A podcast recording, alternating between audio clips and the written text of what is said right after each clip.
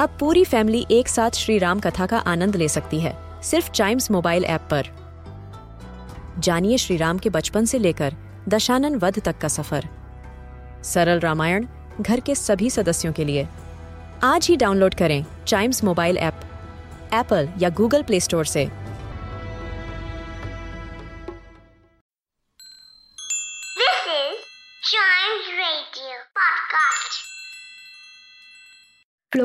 Annie steel എഴുതിയ the കാറ്റ് skin പണ്ട് അങ്ങ് ദൂരെ ഒരു ദേശത്ത് ഒരു മാന്യൻ താമസിച്ചിരുന്നു.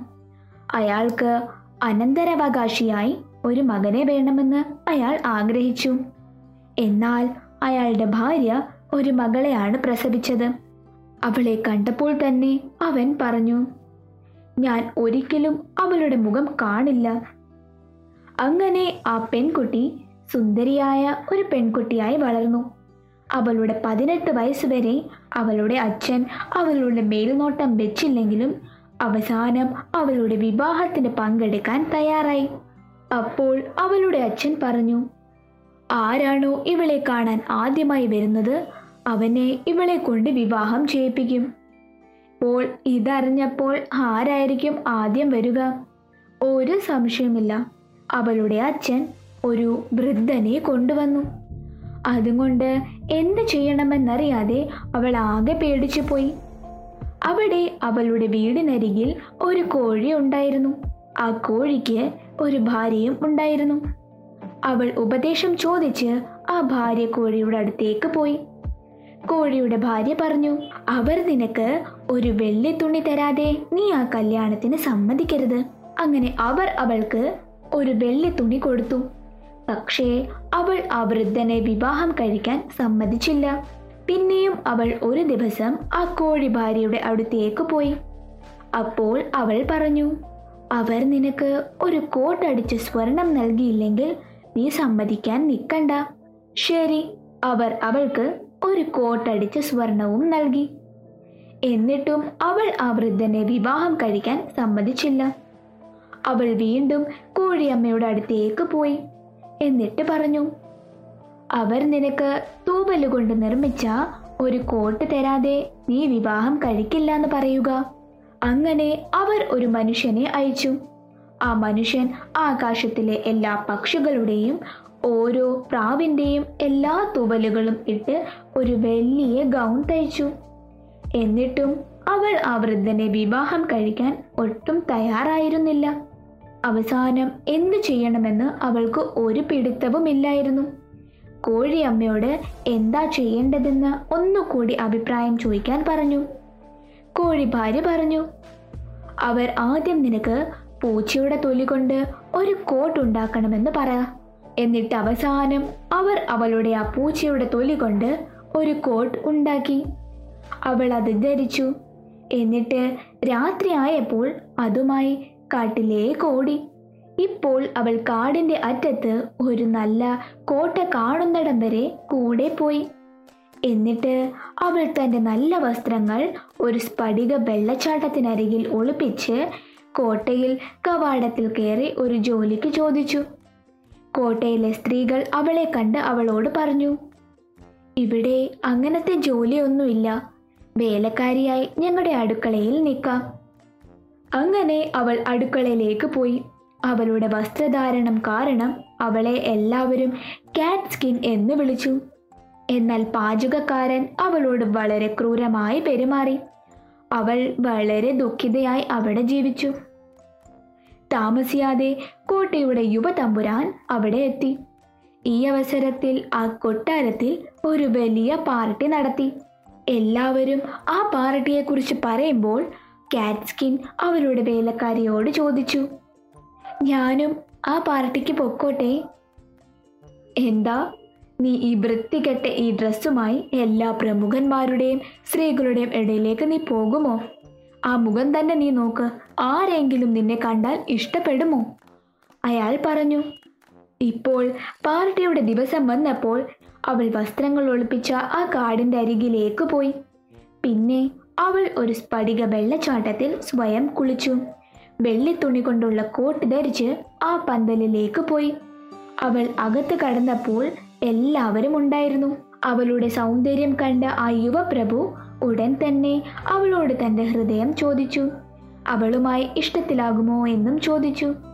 ആ രാത്രി അവർ രണ്ടുപേരും ഒരുമിച്ച് രാത്രി മുഴുവൻ നൃത്തം ചെയ്തു. അങ്ങനെ വേർപിരിയൽ സമയമായപ്പോൾ ഇളയ തമ്പുരാൻ പറഞ്ഞു ദയവായി നീ എവിടെയാണ് താമസിക്കുന്നതെന്ന് എന്നോടൊന്ന് പറയുമോ? എന്നാൽ കാറ്റ് സ്കിൻ പറഞ്ഞു സാറേ എനിക്ക് സത്യം പറയണമെങ്കിൽ ആ ജലതാടത്തിന്റെ അടുത്ത് എന്ന് പറഞ്ഞ് അവൾ അവിടെ നിന്നും പോയി. എന്നിട്ട് അവൾ കോട്ടയിൽ നിന്നും ആ പൂച്ചയുടെ ഡ്രസ്സ് ധരിച്ച് വീണ്ടും അടുക്കളയിലേക്ക് കയറി. ഇളയ തമ്പുരാൻ അടുത്ത ദിവസം ആ തടത്തിന്റെ അടുത്തേക്ക് പോയി. പക്ഷേ അവളെ കണ്ടെത്താനായില്ല. അങ്ങനെ അവൻ കൊട്ടാരത്തിൽ തന്റെ അമ്മയുടെ അടുത്തേക്ക് പോയി.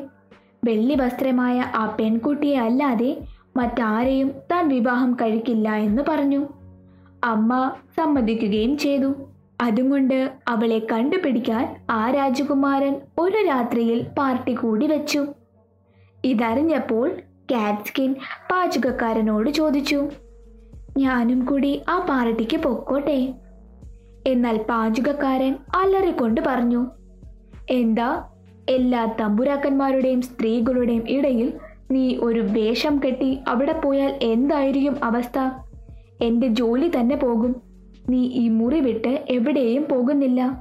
എന്നാൽ നമ്മുടെ കാൽസ്കിൻ അതൊന്നും കാര്യമായില്ല. അവൾ വീണ്ടും ആ ഡ്രസ്സ് ധരിച്ച് കൊട്ടാരത്തിലേക്ക് പോയി. അവൾ അകത്ത് കടന്നപ്പോൾ എല്ലാവരും അവളെ നോക്കി. യുവപ്രഭു ഉടൻ തന്നെ അവളെ തന്റെ പെണ്ണാണെന്ന് തിരിച്ചറിഞ്ഞു. ആദ്യത്തെ നൃത്തത്തിന് അവളുടെ കൈ അവകാശപ്പെട്ടു. അങ്ങനെ അവസാനം വരെ ആ രാത്രി മുഴുവൻ അവർ രണ്ടുപേരും കൂടി നൃത്തം ചെയ്തു. പിരിയുന്നതിന് മുമ്പ് അവളോട് എവിടെയാണ് താമസിക്കുന്നതെന്ന് രാജകുമാരൻ ചോദിച്ചു. എന്നാൽ അവൾ പറഞ്ഞു സാർ എനിക്ക് സത്യം പറയണമെങ്കിൽ ആ തകർന്ന ലാഡിൽ എന്ന് പറഞ്ഞ് അവൾ അവിടെ നിന്നും പോയി. അതോടെ അവൾ പന്തലിൽ നിന്നും ഇറങ്ങി. തന്റെ പൂച്ചയുടെ വസ്ത്രം ധരിച്ച് വീണ്ടും അടുക്കളയിലേക്ക് പോയി. അടുത്ത ദിവസം വീണ്ടും നമ്മുടെ രാജാവ് തടത്തിന്റെ അടയാളം എവിടെയാണെന്ന് അന്വേഷിച്ചിറങ്ങി. അങ്ങനെ കണ്ടെത്താനാകാതെ വന്നപ്പോൾ ഒരു പാർട്ടി കൂടി വെക്കാമെന്ന് അവൻ തീരുമാനിച്ചു. അപ്പോൾ കാറ്റ് സ്കിൻ പാചകക്കാരനോട് ചോദിച്ചു എനിക്കും കൂടി പാർട്ടിയിൽ പോയിരുന്നെങ്കിൽ ഉടനെ പാചകക്കാരൻ പറഞ്ഞു നീ ആദ്യം നിന്റെ ഈ വേഷം പോയി ഒന്ന് ശരിയാക്ക്. എന്നിട്ട് പോയാൽ മതി എവിടേക്കെങ്കിലും.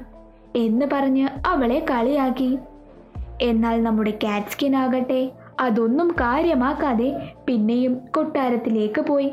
അവൾ അകത്ത് കിടന്നപ്പോൾ തന്നെ യുവപ്രഭു തന്റെ സുന്ദരിയായ പ്രാണനിയെ കണ്ട് തിരിച്ചറിഞ്ഞു. വൈകുന്നേരം മുഴുവൻ അവളോടൊപ്പം നൃത്തം ചെയ്യുകയും ചെയ്തു. അവസാനം പോകാം നേരം അവൾ എവിടെയാണെന്ന് ഒന്നുകൂടി ചോദിച്ചു. അവൾ പറഞ്ഞു ഞാൻ ആ ബ്രോക്കൺ സ്കിമ്മറിന്റെ അടുത്താണ് താമസിക്കുന്നത്. അതോടെ അവൾ കാട്ടിലേക്ക് പോയി. എന്നാൽ ഇത്തവണ നമ്മുടെ രാജാവ് അവളെ പിന്തുടർന്നു. അവളുടെ പൂച്ചയുടെ വസ്ത്രത്തിനായി അവളുടെ നല്ല തൂവലുകൾ മാറുന്നത് നോക്കി പിന്നെ അവൻ അവളെ തന്റെ അടുക്കളയിലെ വേലക്കാരിയാണെന്നും തിരിച്ചറിഞ്ഞു. അടുത്ത ദിവസം തന്നെ അവൻ അവന്റെ അമ്മയോട് പോയി പറഞ്ഞു അടുക്കളയിലെ വേലക്കാരിയായ കാറ്റ് സ്കിന്നിനെ വിവാഹം കഴിക്കാൻ ആഗ്രഹിക്കുമെന്നെന്നും പറഞ്ഞു. എന്നാൽ അവന്റെ അമ്മ ഒരിക്കലും സമ്മതിച്ചില്ല. അങ്ങനെ രാജകുമാരൻ ആകെ ഭാഷയിലായി അവസാനം രാജകുമാരന് തീരെ വയ്യാതായി. കാറ്റ് സ്കിന്നിന്റെ കയ്യിൽ നിന്നും അല്ലാതെ മരുന്നും ഭക്ഷണവും കഴിക്കില്ല എന്ന് വാശി പിടിച്ചു. അവസാനം ഡോക്ടർ അവന്റെ അമ്മയോട് പറഞ്ഞു കാറ്റ് സ്കിന്നിനെ കൊണ്ടുവന്നതല്ലാതെ മറ്റൊരു മാർഗവും നമ്മുടെ മുന്നിൽ ഇല്ല എന്ന്. അങ്ങനെ അവസാനം അവന്റെ അമ്മ ആ കല്യാണത്തിന് സമ്മതിച്ചു. എന്നിട്ട് നമ്മുടെ കാറ്റ് സ്കിന്നും രാജകുമാരനും വളരെ സന്തോഷത്തോടെ ജീവിച്ചു.